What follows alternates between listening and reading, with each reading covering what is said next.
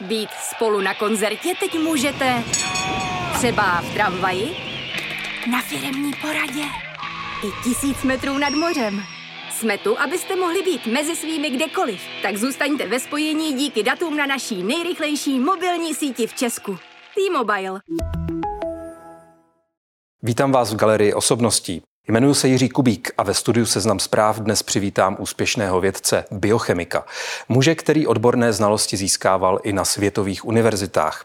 V posledních letech se díky své vědecké práci stal tváří covidové pandemie. Od června 2022 vede jeden z mezinárodně uznávaných ústavů České akademie věd. Mým dnešním hostem je pan profesor Jan Konvalinka. Vítám vás v Seznam zprávách. Dobrý den. Dobrý den.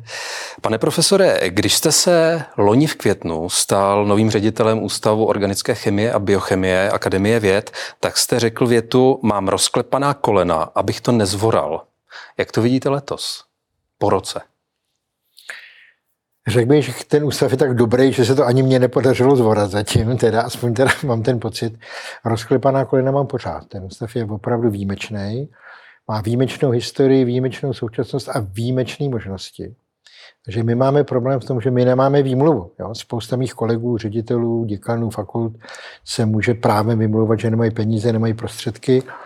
My máme peníze, prostředky, skvělí lidi, takže my musíme být dobrý. A Ale zvorat ne... se to dá. No právě, takže když nebudeme dost dobrý, zvorat se to dá dokonce i tak, že budeme takový jako normální. Už to už by byl neúspěch. Už to by byl neúspěch. Tak k tomu se určitě dostaneme. Já bych na úvod ještě zachoval teda naší tradici, takový ping-pong, kdy vám řeknu slovo a co vás napadne, řekněte. Eh, Chomutov. Rodiště. Biochemie. Vášeň. Univerzita Karlova. Břímě. COVID-19. Ohromná životní zkušenost. Antonín Holý. Protivný genius. Tím jsme si některá témata vlastně definovali a můžeme jít na rozhovor.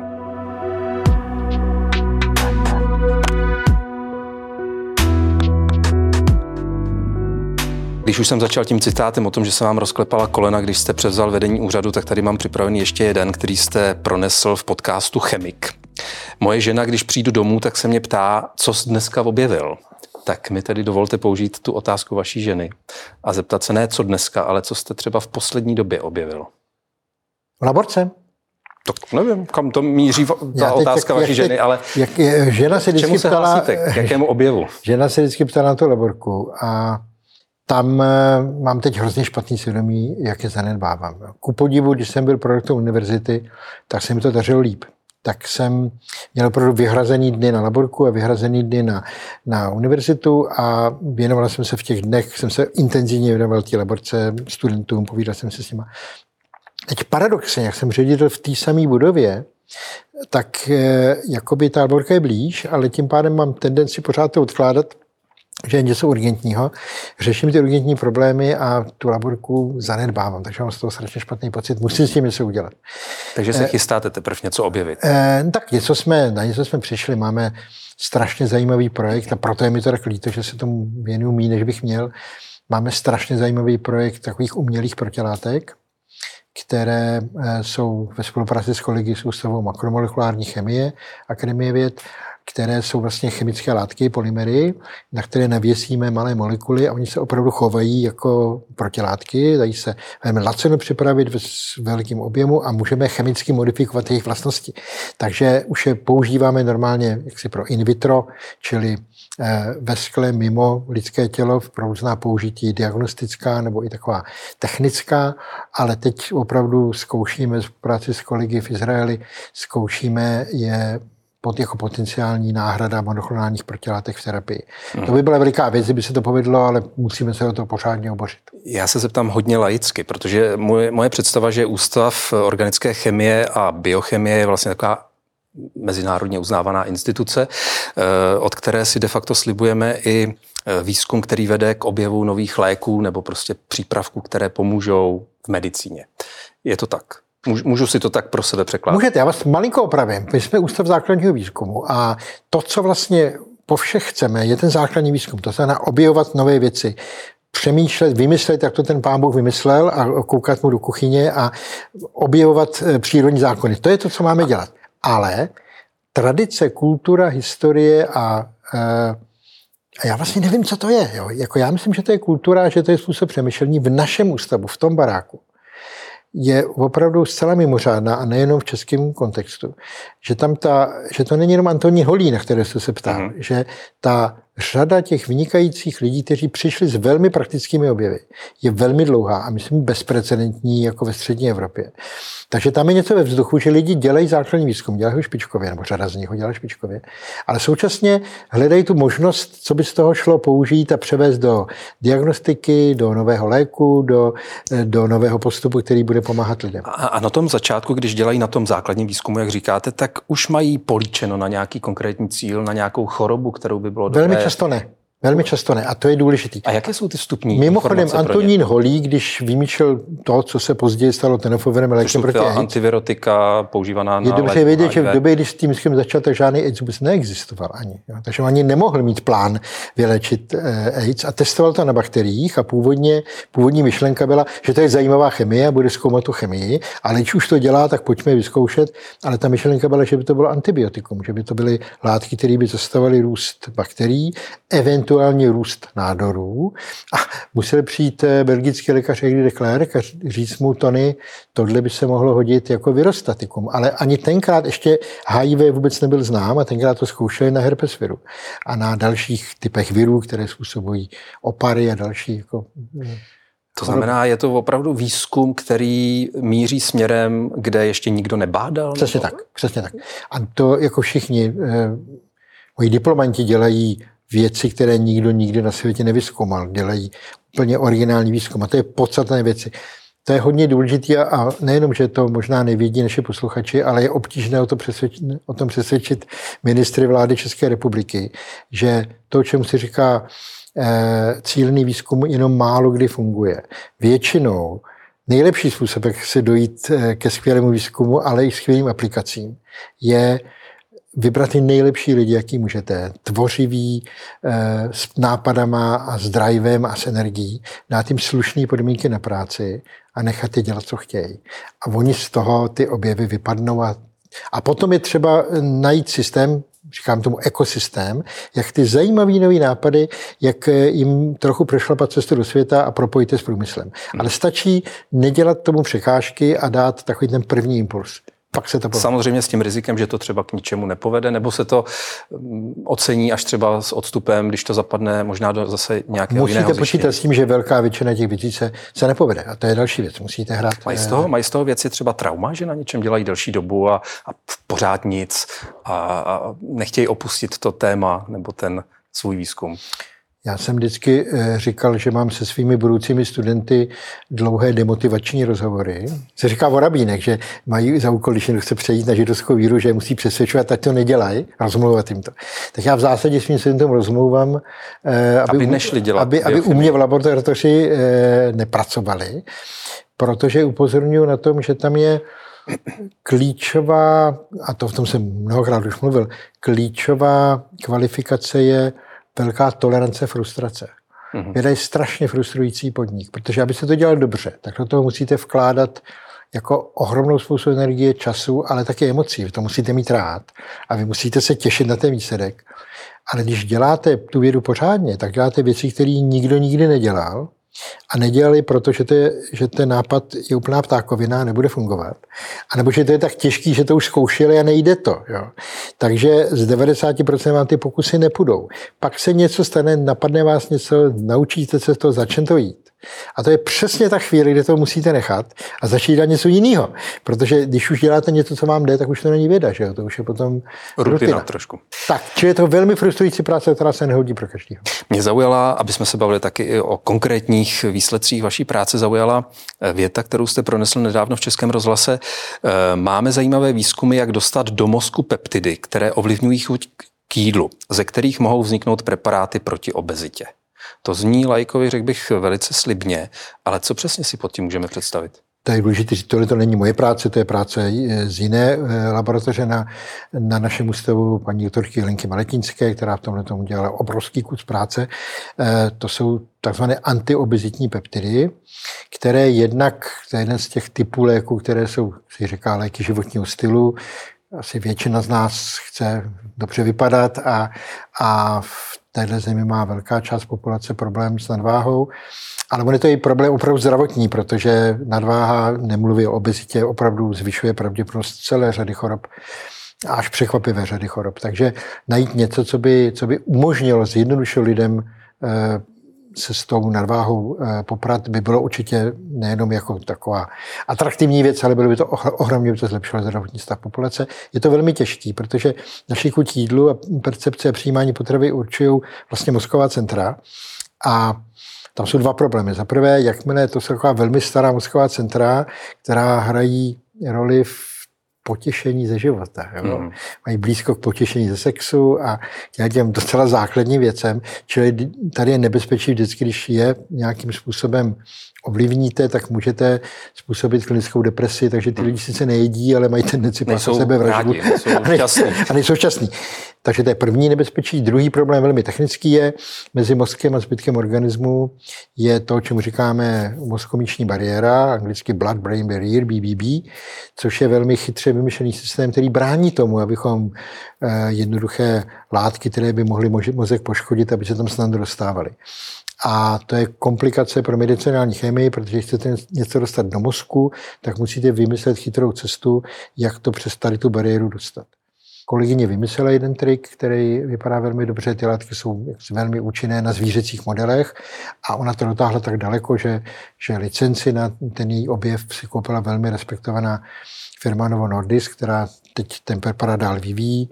Držme palce, aby z toho někdy budoucnu byl klinicky používaný preparát. Jak ta cesta bude dlouhá, nebo může být dlouhá? Tady budu mít jenom obecně, v tomhle konkrétním případě vlastně ani nevím a těžko říct, ale obecně to může být cokoliv mezi dvěma a 15 lety. Trvá to dlouho. Takže je to velice nadějné, ale zároveň se může stát, že v tuto samou chvíli na tom samém výzkumu pracuje někdo ale na samozřejmě, to je ohromně, ohromně kompetitivní obor, pracuje na tom kde kdo. Teď se objevily docela zajímavé obory, které, pardon, objevy, které jdou trochu jiným směrem a jsou trochu konkurence toho, na čem pracuje kolegyně Maletinská, čili uvidíme, jak to dopadne.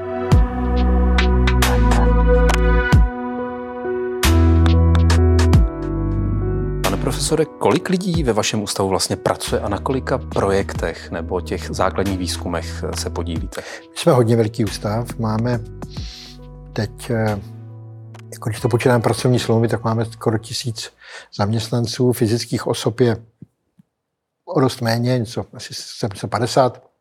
Řada těch lidí na částečný úvazek. Rád bych řekl, že máme asi 250 PhD studentů, čili my jsme vlastně velká hmm. fakulta a kolem stovky eh, undergraduate eh, studentů bakalářského a mm-hmm. magisterského studia, kteří studují na univerzitách, na Karlově univerzitě, na VŠHT, ale pracují v našich laboratořích eh, pod vedením našich kolegů jako školitelů. Já mám skoro celou laborku složenou ze studentů z univerzity a nebo z VŠHT.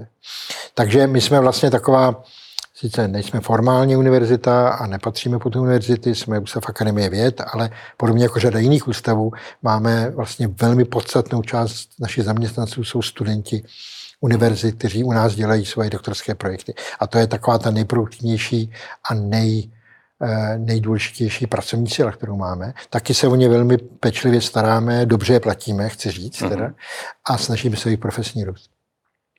Teď jenom, když jste zmínil, dobře platíme, na to jste předpokládám hrdý, ale to, jsem hrdý, to, to, jsou, to jsou, eh, předpokládám, nadprůměrné příjmy v oboru, nebo jenom... No, já myslím, že to jsou normální příjmy, ale je pravda, že když to slyší kolegové z filozofické fakulty, tak, eh, tak jsou z toho nervózní, ale prostě podle mého názoru musíme eh, PhD studenty zaprvé dobře vést, dát jim dobré projekty, postarat se, aby měli školitele, který se o ně bude starat nemůžou současně pracovat někde při vydělávat si to prostě v experimentálním oboru vůbec není možný. Tam se od nich očekává, že budou pracovat. Antonín Holí vždycky říkal, eh, student ve dne pracuje, v noci studuje, s výjimkou dovolené, kdy ve dne studuje, v noci spí.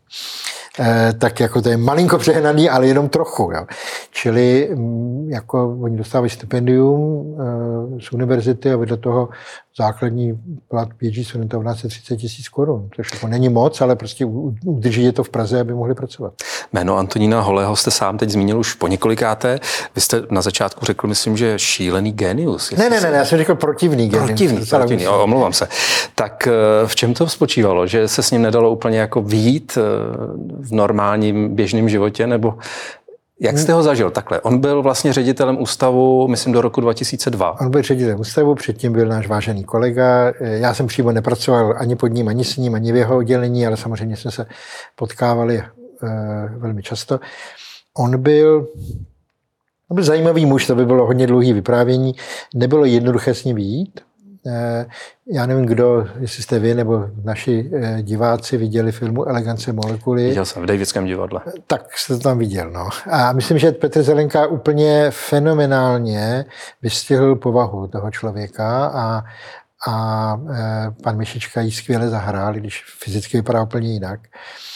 On byl opravdu osobně těžko přístupný, velmi komisní, někdy jako malicherný, ale ta práce, která za ním byla, byla jaksi úplně, úplně mimořádná. A současně on ocenil lidi, kteří byli dost pevní a silní, aby se s ním jako dokázali argumentovat nebo i pohádat a respektovali jejich práci. V tomhle tom byl, teda musím říct, vynikající. Takže on respektoval silné oponenty a silné partnery.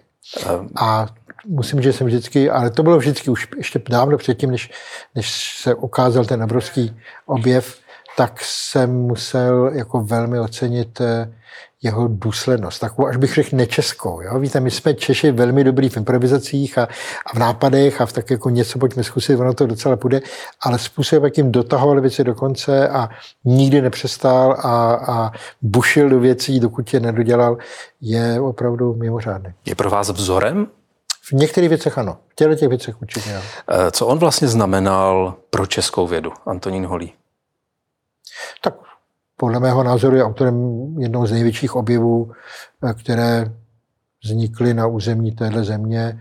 Podle mého názoru je to významnější objev než, než Vichterovy eh, čočky a, a možná v té biomedicíně je to asi největší objev od druhé světové války. Ano. A to jsou ty látky, které se používají látky, při které léčbě jsou, HIV? Které se používají při léčbě HIV, které zachraňují miliony lidských životů. Já já nevím, co víc asi můžete dokázat jako vědec, než zachránit jako několik milionů lidských životů. To, Pane profesore, co vlastně takový objev, který udělal Antonín Holý a určitě nebyl jediný, eh, co se, co se zasloužil o nějaký úspěch vašeho ústavu, tak co to pro váš ústav následně znamená? Eh, myslím třeba i, jestli můžeme přiblížit ty licenční poplatky, které z toho výzkumu plynou, tak jak moc se to vrací vlastně do práce ústavu? Tak ještě jednou, eh, odpovím na to.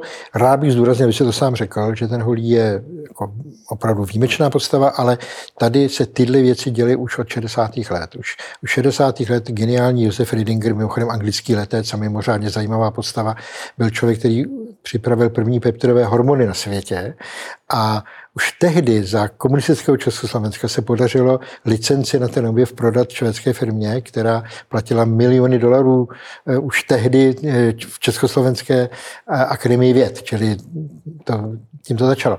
Máme tady skvělé objevy Antonína Pí, a pardon, Aloise Pískaly, mimochodem spolužáka Antonína Holého, který objevil velmi zajímavé dodnes používané léky proti leukémii, Dakogen a, a vydat za další. Máme tady Eh, další preparáty, které třeba neměly tak veliký komerční úspěch, ale byly podobně vynikající. A teď poholem máme velmi zajímavé eh, aplikace. Čili ten holí v tomhle tom byl teda výjimečný. Pro náš ústav to znamená příjem licenčních poplatků, které eh, z nás dělají největší oplátce daní na Praze 6, platíme větší daně než ruzínské letiště. Znamená Kolik platíte? To, Jenom pro představu. No, tak jsou to stovky milionů korun. Uh-huh. Na daních. Uh-huh. Takže to taky znamená, tím jsem začal, znamená to pro nás si mimořádné finanční prostředky. My je teda velmi pečlivě eh, eh, hlídáme. Možná bude překvapení pro posluchače, že že zdaleka nemáme nejvyšší platy na Akademii věd, jsme teda nad polovinou, ale nejsme v čele pelotonu. Máme velmi konzervativní. To jste si nastavili sami? Ano. Takhle skromnější podmínky? Ano. My nechceme přeplácet lidi, platíme slušně, ale a ty studenty nadstandardně bych řekl dokonce, ale ale jinak chceme lidi přivábit eh, skvělým pracovním prostředím, moderními přístroji, možnostmi pro práci, možnostmi profesního růstu a nechceme je přeplácet. Jako. Proto bychom dostali totiž jiný typ lidí, než my chceme. Jo? My nechceme lidi, že by tam šli za tím výdělkem. My nechceme a... lidi, kteří půjdou za penězma. Uh-huh. Ale je to pro vás, předpokládám, to základní, že díky tomu můžete na tom výzkumu dál pracovat. Že, ano. že to je de facto investice do dalších. Ale když výzkumu. už se také ptáte, tam je jedna věc, která mě trápí. Eh, zákon o Akademii věd a zákon o veřejných výzkumných institucích, kterou my jsme, kterým se samozřejmě musíme řídit a řídíme, byly všechny formulovány v 90. letech, kdy bylo cílem zákonodárce, aby se nekradlo, jo? protože všetci kradnou, jak všichni víme. Že? Už tehdy si to takhle lidi no, opravdu, nastavili. Do 90. letech, že si vzpomínáte, co se tady dělo, takže já se ani jako nedivím a nezlobím na ty zákonodárce. To bylo to heslo ještě předtím, bylo, kdo nekrade, že, tak že to bylo velmi restriktivní a mhm. obava byla opravdu, že, že tady, já nevím, budeme tunelovat ty ústavy nebo tak. To se neděje a nedělo a opravdu nevím o tom, že by se takové věci děly. Na druhé straně ty zákony jsou tak restriktivní, že my nemůžeme ani dost dobře využívat, investovat ty prostředky, které získáváme, protože tenkrát nikdo nepočítal s tím, že by vědecké ústavy mohly být tak úspěšné, jako je náš UCHAP. Ale nejen UCHAP, jsou tady jiné úspěšné instituce, které získávají peníze. My jsme výjimečně úspěšní, ale i další mají prostředky, které získávají a teď mají velmi omezené možnosti, jak je investovat. Já například ne, my nemůžeme udělat to, co má Weizmann eh, institut v Izraeli, nebo co mají ústavy eh, ve Spojených státech nebo v Británii. My nemůžeme udělat nadaci, která by investovala ty peníze dlouhodobě a potom z těch prostředků něco financovala. Teď, teď hledáme cestu, jak, jak investovat ty peníze rozumně, jinak než jenom do státních dluhopisů. Já se nechci pouštět do technických detailů, ale Jenom upozorňuji na to, a platí to obecně, nejenom pro, pro českou vědu, že ve snaze opravdu velmi restriktivně eh, omezovat lidi tak, aby, a předem je považovat za, za zloděje, který nechtějí nic jiného, než ty věci ukrást, tak tím omezíme jejich možnost eh, fungování a vlastně eh, se zabraňujeme vzniku něčeho nového. A vedete v tomhle směru nějaké debaty? Velmi intenzivní. Velmi intenzivní na politické s, úrovni. Ano, já jsem byl léta členem Rady vlády pro výzkum a inovace, hovoříme s paní ministriní Šarlou, která musím říct, je velmi přístupná našim argumentům, hovoříme s ministrem školství a dalšími a doufáme v tom, že se nám podaří tady tu legislativní prostředí změnit tak, aby, aby se mohli dělat nic zvláštního. To, co dělají naši kolegové v Lovani, ve Vídni, v Heidelbergu nebo na Weizmannově ústavu, to znamená investovat ty prostředky do nových projektů, eh, včetně projektů komerčních, abychom mohli dělat eh, to, o čem se pořád volá, to znamená transfer ze, ze základního výzkumu do, do praxe. Do praxe.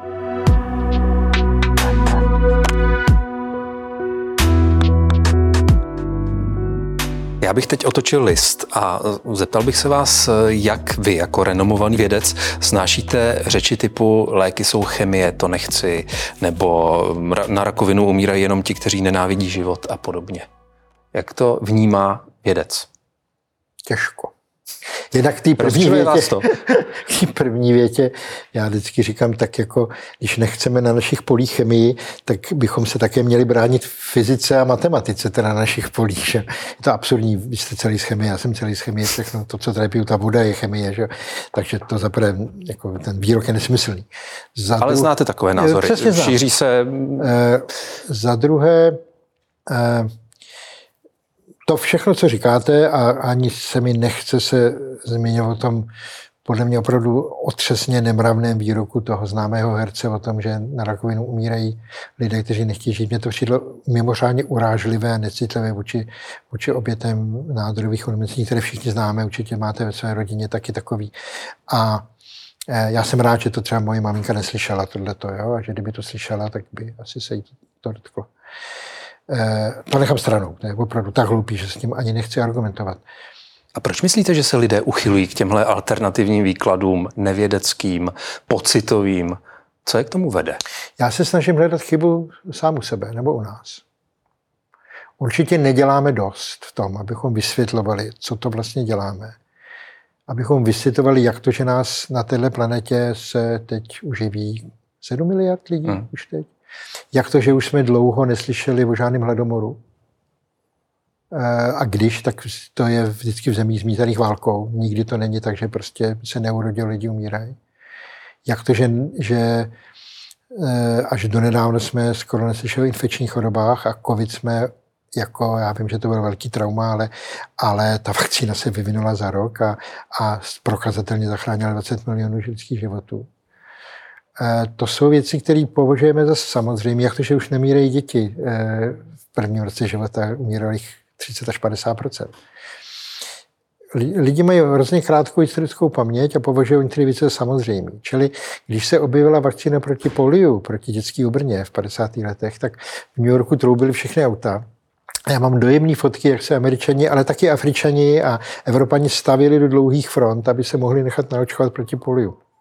Vzpomenete si, eh, v zimě 2021, když se objevila vakcína proti covidu. Jak lidi se předbíhali lidi ve frontě. předbíhali ve frontách. A já jsem jim teď vděčný, že někteří, eh, některé VIP osobnosti, které to provedly, tak vlastně spopularizovali tu vakcínu víc. A jak se to rychle otočilo? Minister zdravotnictví. Ale pak se přestalo umírat, podobně jako se už neumírá na, na dětskou obrnu.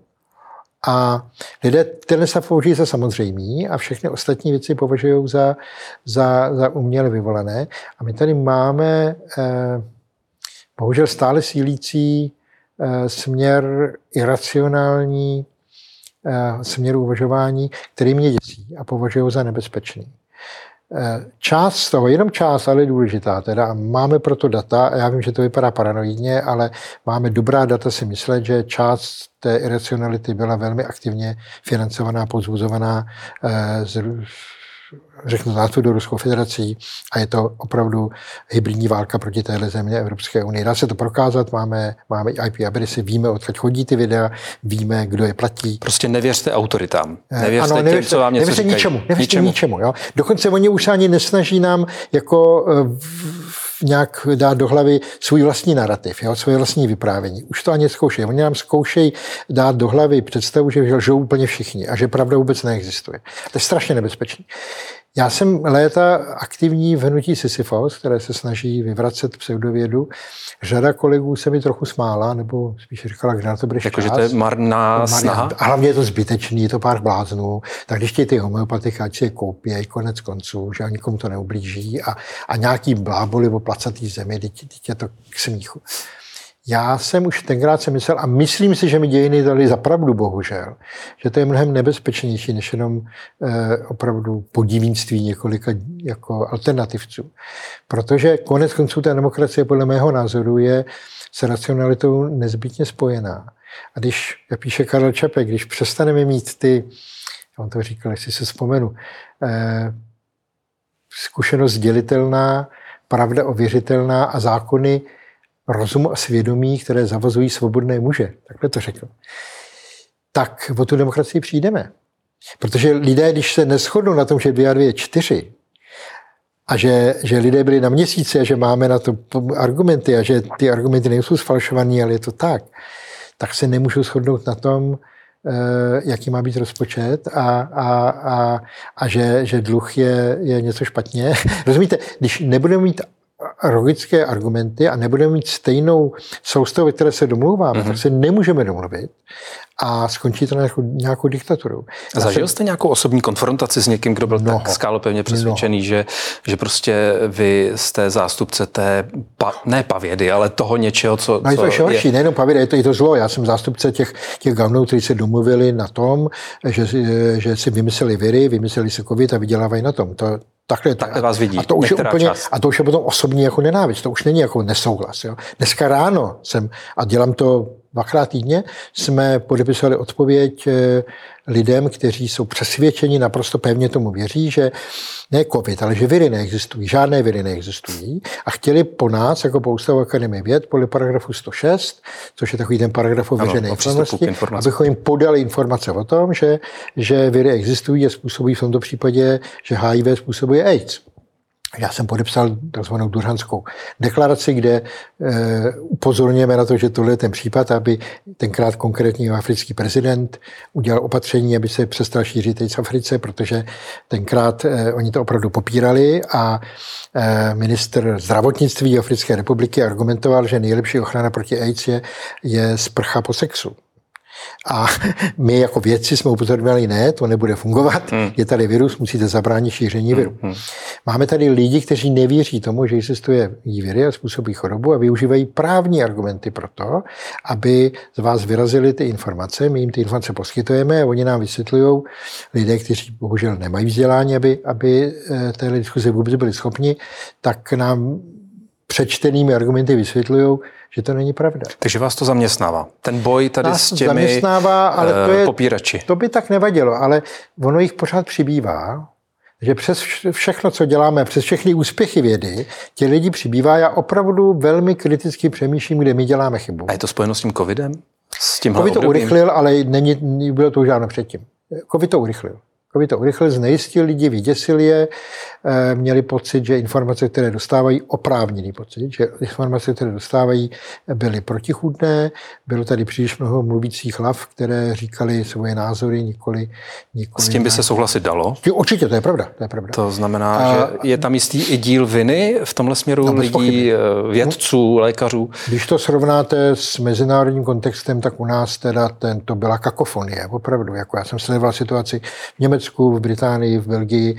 Nikde nebylo tolik protichudných eh, informací a názorů jako u nás. A čím to bylo? Kdo za to takzvaně může? Protože měli všichni potřebu se vyjádřit, i když o tom nic nevěděli nebo, nebo neměli ty názory dostatečně podložené.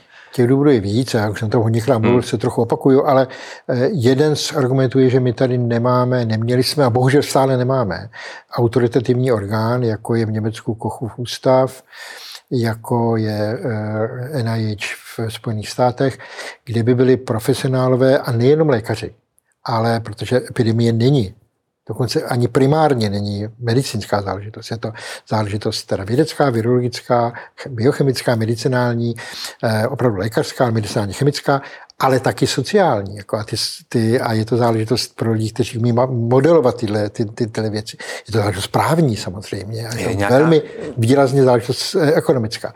Kochův ústav tyhle ty lidi spojuje, my takovouhle instituci bohužel nemáme. A pracuje se na ní už? Já jsem trochu skeptický. Jeden čas se na ní pracovalo, teď se obávám, že epidemie pominula a práce skončily, ale doufám, že se pletu a že, hmm. že nějaký plán existuje. Eh, mimochodem, pane profesore, vy jste byl jednou z těch tváří, která po dobu covidu promlouvala, měl jste pravidelný pořad v českém rozhlase, ano, spíš hlasem. Eh, překvapilo vás to chování viru v tu dobu? Protože vy jste viry zkoumal s vaším kolegou panem Machalou, eh, jste vlastně se této, této oblasti věnovali intenzivně. Byl koronavirus to, co způsobil, jak se choval, jak se šířil, jaké mutace jsme viděli, tak byl pro vás eh, čitelný? Takhle, já, já, jsem, já se teď můžu kasat tím a chlubit, že jsme ve své knížce, která vyšla eh, před mnoha lety, jsme předpovídali koronaviru krizi a dokonce jsme se psali, že ten SARS-1, o kterém tam máme hezkou kapitolku, takže byl pandemie na zkoušku, kapesní pandemie. Viry 21. století kniha. A že přijde opravdu veliká pandemie, která, která teprve to ukáže. Takže v tomhle smyslu mě to úplně nepřekvapilo. Přiznám se, že úplně moje první reakce byla, eh, že se děje něco velikého, to jo, ale nečekal jsem, že to projde do Evropy. Čekal jsem opakování scénáře se SARS-1 ve větší míře, ale že, že se to podaří udržet mimo Evropu a Ameriku, to jsem neměl pravdu a teď už rozumím tomu proč. A překvapila mě eh, další věci mě překvapily. Jedna z nich, ta mutační rychlost byla vyšší, než jsem očekával, čili ten virus se měnil víc a déle, než jsem čekal. To je další věc. A třetí věc, já jsem byl velmi skeptický k vakcíně a čekal jsem, že se najde virostatikum velmi rychle. To se našlo. Ale ta vakcína se udělala dřív. A to bylo pro mě zase naopak příjemné překvapení. Nebyl jsem si schopný představit, že by se našla takhle účinná eh, vakcína takhle brzo a že by bylo že by se našel způsob, jaký jak si aplikovat miliardám lidí, to bylo pro mě překvapení. A kde je COVID dneska po těch třech, čtyřech letech? Jak byste to popsal? U toho covidu je zajímavý to, že jak se pořád měnil, jak to trvá dlouho a měnila se reakce lidí a našeho imunitního systému, že v zásadě úplně cokoliv, co řeknete o covidu, tak v určitou chvíli je pravda. Jo. Takže dneska řeknu něco, co když někdo vytrhne z kontextu, tak se to dá dát jako na Facebook, řekne, podívejte se, konvalinka potvrzuje, co jsme říkali v roce 20. Takže dneska je to běžná virová choroba. To znamená, že když eh, někdo má covid, tak už se to možná ani nezjistí. A, a... Tak dneska se to asi nezjistí, protože testuje se velmi málo. Eh, já to hned dám do úvozovek, co jsem hmm. řekl. Je to relativně běžná eh, virová choroba, protože prakticky všichni jsme ji prodělali a 70 procent z nás je očkováno, pevně doufám, že jste očkován. Jsem a neprodělal jsem. Taky. Opravdu? Ne. No, není vyloučeno, že no, o tom nevíte. Nevím, ano. E, takže my jsme teď vlastně velmi dobře chráněni. Kombinace očkování a infekce, případně samotné očkování třemi dávkami je vlastně velmi silná ochrana proti těžkému průběhu. Není o tom sporu. Čili teď ten covid můžete dostat, může se to rozjet, ale pokud jste rozumně zdravý eh, člověk, tak vám není nebezpečný. Je tady ještě pořád takové kaveat, on má některé vlastnosti, které teda nemá běžná chřipka. On opravdu nasedá na receptory, které jsou také v centrální nové soustavě a také v krevních vlásečnicích, čili může způsobovat a bohužel způsobuje dlouhodobé poškození, ten long COVID, long COVID, o kterém pořád nevíme dost, ale je opravdu o, u mnoha pacientů, včetně těch, kteří měli velmi, velmi lehký průběh.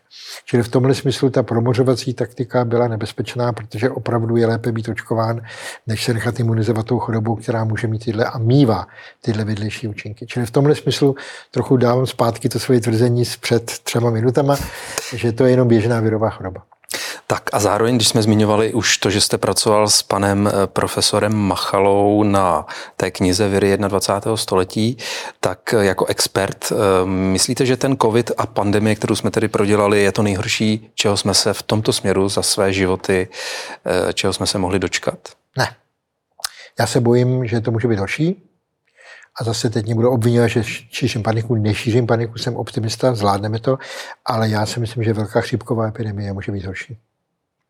A dokážete odhadnout, kdy a z jakého zdroje ne, se stane? Eh, kdy ne, to nedokážu, ale už dlouho nepřišla.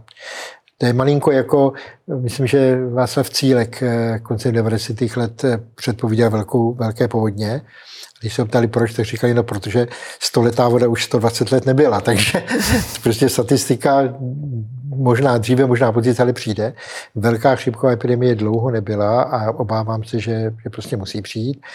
Odkud jsem bych si skoro vsadil, že to bude zase Jižní Čína nebo je východní Asie obecně, hmm. protože tam je ta koncentrace eh, a dobrých důvodů víme proč, lidí, ptáků a Eh, zvířat hospodářských zejména prasat eh, tak vysoká na jednom místě, že tohle to je pařeniště, ze kterého hmm. ty nové viry pochází. Takže pokud se to stane, tak vás to nepřekvapí, ale myslíte, že na to už budeme jako společnost lépe připraveni? My jako Česko že to nikoli, my jako Česko obávám se, že s žádnou, a z toho je teda určitá deprese u mě, nevidím poučení, ani intelektuální. Pořád se hádáme, jak to vlastně bylo, kdo měl pravdu, pořád ten koncenzus tady není. Eh, nevidím institucionální poučení, to znamená, nemáme pořád státní zdravotní ústav, eh, typický jako, jako KOF ústav. Náš ústav to velmi pracuje, máme nějaké národní programy, které tohle by měly budovat, ale je to si virtuální instituce, která je založená na opravdu aktivitě našeho ústavu a několika kolegů z Olomouce a Brna a a z Karlovy univerzity, ale není to národní politika, bohužel. Eh, celosvětově myslím, že ano. Myslím si, že se hodně pracuje, a zase teď se vracím k chemii a k mému oboru, pracuje se na takových univerzálních virostatikách, které by mohly fungovat ne vůči koronaviru SARS, koronavirus 2, ale třeba vůči všem RNA virům, nebo uh, vůči všem koronavirům, nebo vůči všem potenciální kmenů chřipky. Nemáme to, ale pracuje se na tom a tohle, kdyby se povedlo, tak bychom aspoň měli možná jen z části účinný, ale aspoň do jisté míry účinný preparát, který by zachraňoval lidské životy. On by vás nevyléčil, ale prostě byste neumřel. Což... Hmm. Ten COVID vlastně celosvětově připravil o život, se uvádí 20 milionů lidí. Jsou to odhady. Eh, máme prokázáno asi, asi 5 milionů mrtí eh, lidí, který byl detekován ten virus, takže víme, že to byl COVID, ale to číslo, které je reálné, které ukazuje opravdu počty úmrtí, pochází z těch tzv. nadúmrtí. Hodně jednoduše řečeno, eh, skoro dneska všechny státy světa velmi pečlivě sledují počty narozených a počty mrtvých. A když to máte najednou takový lepík a ten pík přesně koreluje s dobou, kdy se ten virus té populace vyskytoval, tak vůbec není o čem mluvit. To jsou ti mrtví. Takový ty řeči, které u nás vedli bohužel teda i někteří ministři zdravotnictví, že to jsou lidé, kteří umřeli s covidem a že ve, to, ve skutečnosti to jsou oběti autonehod. To byl všechno nesmysl. Ty lidé umírali v těch několika týdnech, kdy byla největší eh, rozvoj té epidemie a umírali na covid. Pane profesore, tohle je hodně smutné téma, vlastně jsou zatím lidské životy, ale abychom tento rozhovor neskončili takhle, takhle dramaticky, eh, vy jste tady už před chvilkou řekl, jsem optimista. Nedávno jste to zmínil i, eh, i v Českém rozhlase, že myslíte, že všechno dobře dopadne, vztáhnul jste to i na ruskou agresi na Ukrajině. Eh, z čeho ten optimismus váš vychází? Tak já věřím v Boha. Takže možná je to e, taky součást mé víry. Možná je to prostě jenom nastavení serotoninu a dopaminu, dopaminu v mozku. Já jsem optimista, no. A je to moje životní zkušenost, že se daří. Možná moje generace zažila, zažila ten zázrak toho 89. Že jsme zjistili, že, že prostě ty bad guys lze nakopat do zadku a že to, že to můžeme vyhrát. A to se se mnou nějak nese. No. Takže životní zkušenost a víra. Dobře, takhle to bude. Tak já vám děkuji za rozhovor. Děkuji za pozvání.